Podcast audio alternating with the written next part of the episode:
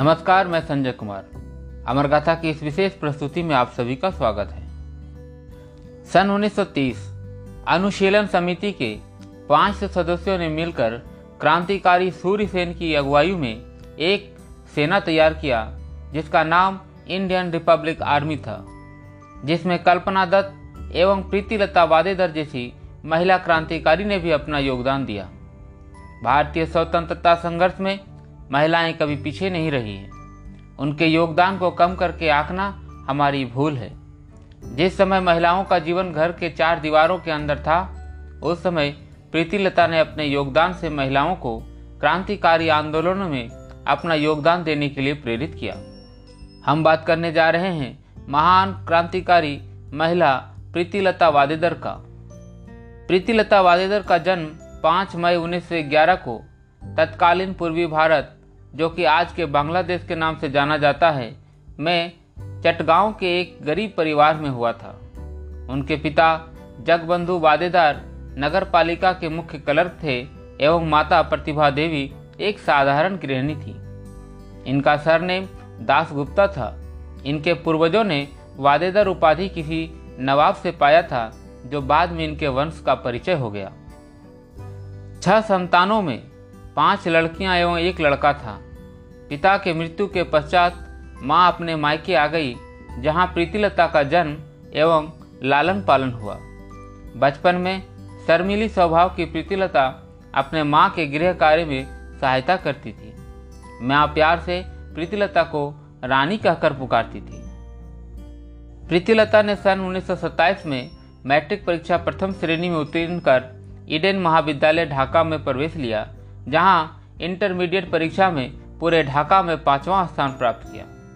उसके दो वर्ष बाद प्रीतिलता ने कोलकाता के बेथुन कॉलेज से दर्शन शास्त्र से स्नातक उत्तीर्ण की।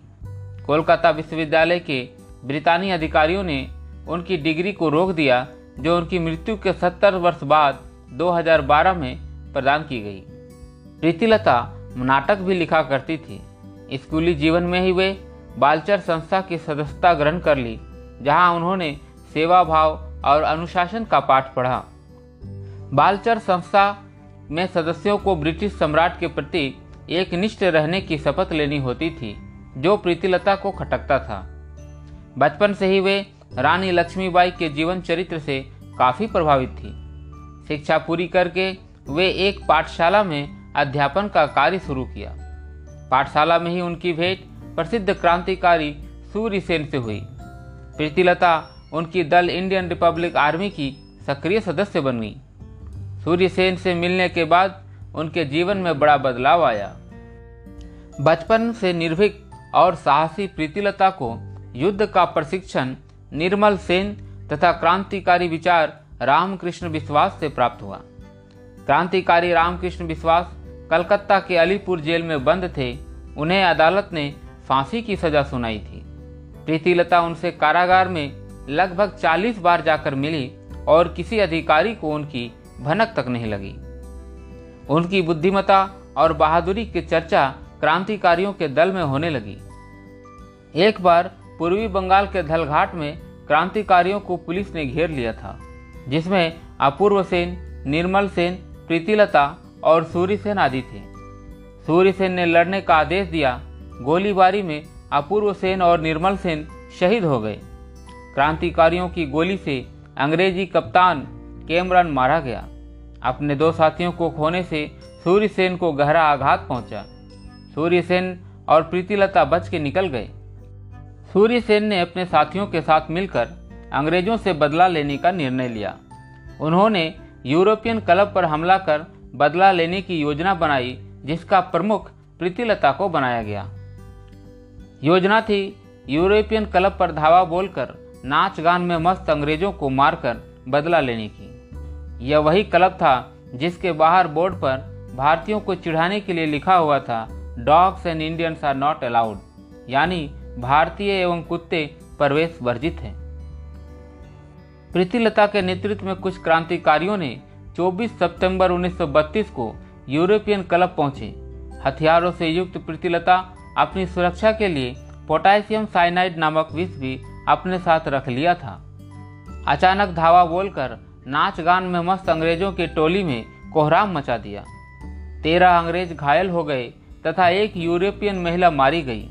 अंग्रेज़ों की इस जवाबी कार्रवाई में प्रीति लता को एक गोली लगी, जिसमें वह गिर पड़ी।